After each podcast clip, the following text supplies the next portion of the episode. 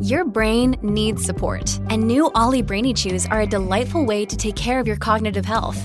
Made with scientifically backed ingredients like Thai ginger, L-theanine, and caffeine, Brainy Chews support healthy brain function and help you find your focus, stay chill, or get energized. Be kind to your mind and get these nootropic chews at olly.com. That's O L L Y.com. These statements have not been evaluated by the Food and Drug Administration. This product is not intended to diagnose, treat, cure, or prevent any disease.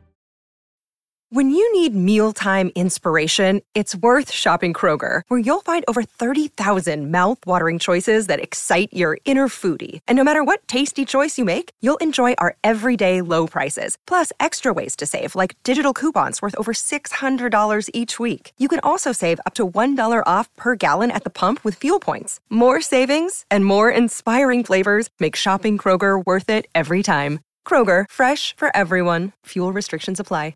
I find this media release that's come out this afternoon with this offer to say, look, we're going to back pay the players, we're going to give them almost everything they want. It's a little bit offensive because the players' biggest uh, bargaining chip is not turning up to work.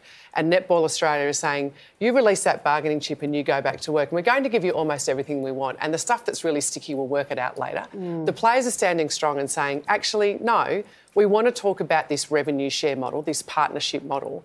And the players are really serious being, about being custodians of the game. They're not going to send the game broke. They're asking for a partnership model.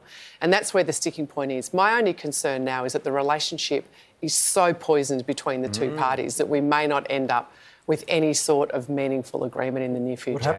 That's Liz Ellis on the project last night. The most recent attempt at a peace deal and the pay dispute has been knocked back by the players. A letter from the governing body yesterday. The chief executive of Netball Australia is Kelly Ryan. Kelly, welcome to the studio. Thanks very much for having me. Were you disappointed the players knocked that offer back last night?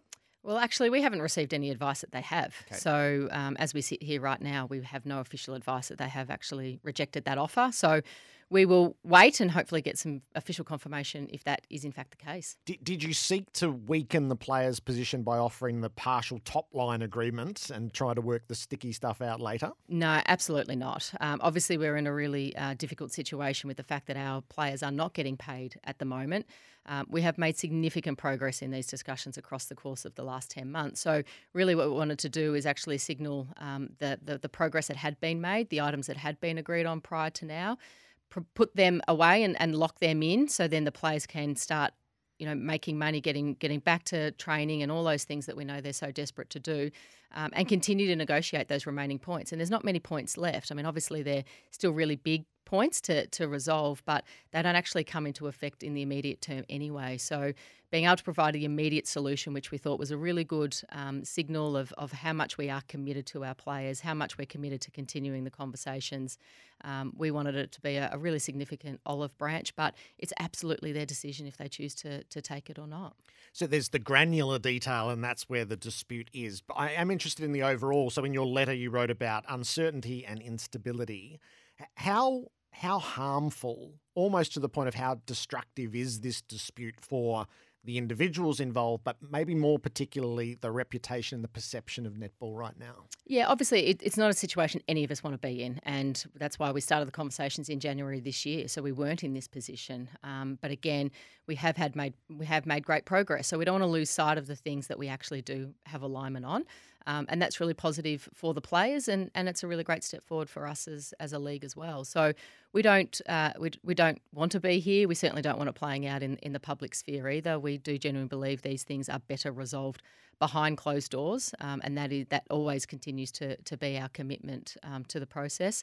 Uh, but we can't shy away from the fact of, of where we are in the conversations and the timing, and the fact that our players um, haven't earned an income now for eight weeks does not sit well with any of us at all. And that's why we're just trying to find this interim solution that gives them what we know that they're, they're really chasing um, at the moment and continue that commitment, which has not stopped in terms of continuing the discussions around the remaining issues. Do you think it's damaging the sport in the public's eyes? Uh, we're not unique. Um, is it ideal? Absolutely not. Will there be a, a potential ripple effect? Potentially. But um, every sport goes through a pay, pay negotiation, and we've seen a number of them this year, and, and none of them really go well. You know, there's a lot of emotion, there's a lot of differing ideas, and, and certainly competing agendas. Um, so Every sport goes through it. We are not unique, but we, we, we want to get through it as quick as we possibly can because there is so much more to look forward to for this sport, and that's where we want to spend our energy. Was it a mistake to send the Diamonds players legal letters regarding their attendance at the Australian Netball Awards on the weekend? Well, the letter was sent to the Players Association, um, and the reason it was sent to the Players Association is because they had made us aware in the middle of last week that had an agreement not been reached, the players would not be attending the awards. Um, we had a meeting on Saturday morning where we continued the, the negotiations and again made some some really great progress. Um, but the reality was we had no confirmation if the players were coming to those awards or not. Um, that is a significant event for us on our calendar. It is where we recognise our sponsors, our broadcasters, um, and more importantly, all of those that have come before us. So putting, um, you know, inducting people into the Hall of Fame and, and, and providing legend status. Um, it's an it's an important event for us. Hence why it actually is um, a contracted, prioritised event, as we call it in the Diamonds uh, contract. Um, and in the absence of having any confirmation if they were attending or not, that's all we're trying to seek the certainty on. Would we have players in the room to honour? Um, our, our history, um, and that's why we issued the letter. It was not intended to be a threat in any way, shape, or form, but it was really to seek clarity from the Players Association on their attendance. Do you recognise that it caused affront with with your showpiece players? Oh, absolutely, and you know, and I appreciate that, and you know, we've got to take that on board ourselves. You know, we're we're not we don't execute everything perfectly. We're we're we're working through it. You know, again, it's it's really emotional, really emotional times, and you know, it's taking um, you know a, a toll on everybody, and we're just trying to find all the ways and means in which we can continue to work forward. Um, and we'll absolutely uh, recognise the feedback and, and, and what it did do for that moment. Is there a risk of lasting bitterness as a result? So, as you say, every sport does go through this to various degrees of rancor. What you need to emerge is without the residual bitterness and the, the poison relationships. Do, are you at risk of that, do you think, at the moment? I, I don't believe so. I think you know there is a genuine appreciation um, in terms of you know for, we have a huge amount of respect for for our players. They are incredible athletes. They're incredible role models, um, and what they do contribute to the game is is is first class. So we have the same ideas and we have the same beliefs in our sport. Is that it can be better uh, and it can grow more. So as long as we continue to have that aligned purpose, which we do. I think what was going to be uh, beneficial for the next stages is just continuing to have clearer communication um, and being able to have more honest conversations with each other as, as we get ourselves out of here. But I don't for a minute think that this has a long lasting impact on our ability to work really closely with our players. The financial challenges for the sport were pretty graphically laid out um, beyond COVID, and those struggles, I take it, remain. The, do the players fully appreciate the financial struggles of the sport, do you think? Yeah, that that I don't know. You know, we again have tried to be really open and transparent around the financial position of the sport because um, you know, it's not in anyone's best interest to, to, to conceal any of that and, and hopefully gives us an opportunity to actually work harder and closer together to be able to get ourselves um, out of the position that we're in. So, you know, we're trying to make really robust financial decisions to, you know, really mitigate and minimise the, the, the cost increases in our business but importantly, having to recognise that we've also got to continue to reinvest in it. Um, and if we completely close up, that's the worst thing for the sport because that will also send us backwards. So at the moment, we're still in a, in a financial tightrope. We're trying to make sure we make the right investments in the right areas. Um, that includes our players. Um, but minimising the you know the the impact of us longer term. We we want to get from where we are today to out of this uh, financial situation as quick as we possibly can. Um, and as we've said all the way along, COVID had a really big impact on us, and that's a lasting impact that um, is is is still with us. What is the risk of losing players either to the sport, given the competition for first choice female athletes, or to other jurisdictions, which we have already seen by the the prolonged nature of uncertainty that the players are facing. Yeah, I think again, as women's sport continues to rise, there's always going to be a, a, a, a competitive nature now for for talent, um, and that's great. You know, we've always advocated the fact that the more opportunities there are for women and girls to choose a sport means hopefully that there is actually more women and girls choosing to pick a sport and stay in a sport. We have an incredible product. You know, netball has not existed for 97 years because it is not a good product.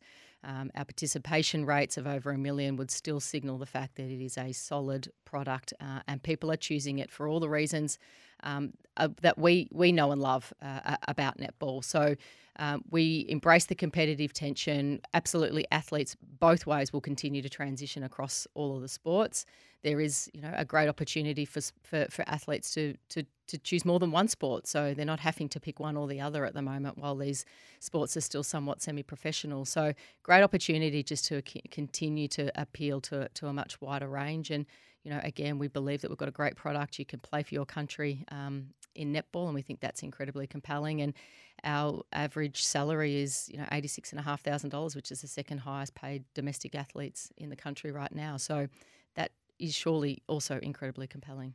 At what point, or have we already reached the point where uh, the inaction and the in, inability to train to be with teams compromises the next Super Netball season?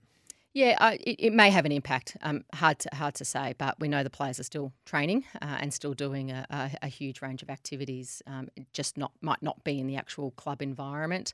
Um, but preseason's a long preseason, um, so we've still got plenty of time to to get ahead of the curve and get them reasonably conditioned before we before we hit the, the season next year. Our season uh, doesn't start till April next year, so we still have a fair amount of time to be able to to build up towards that.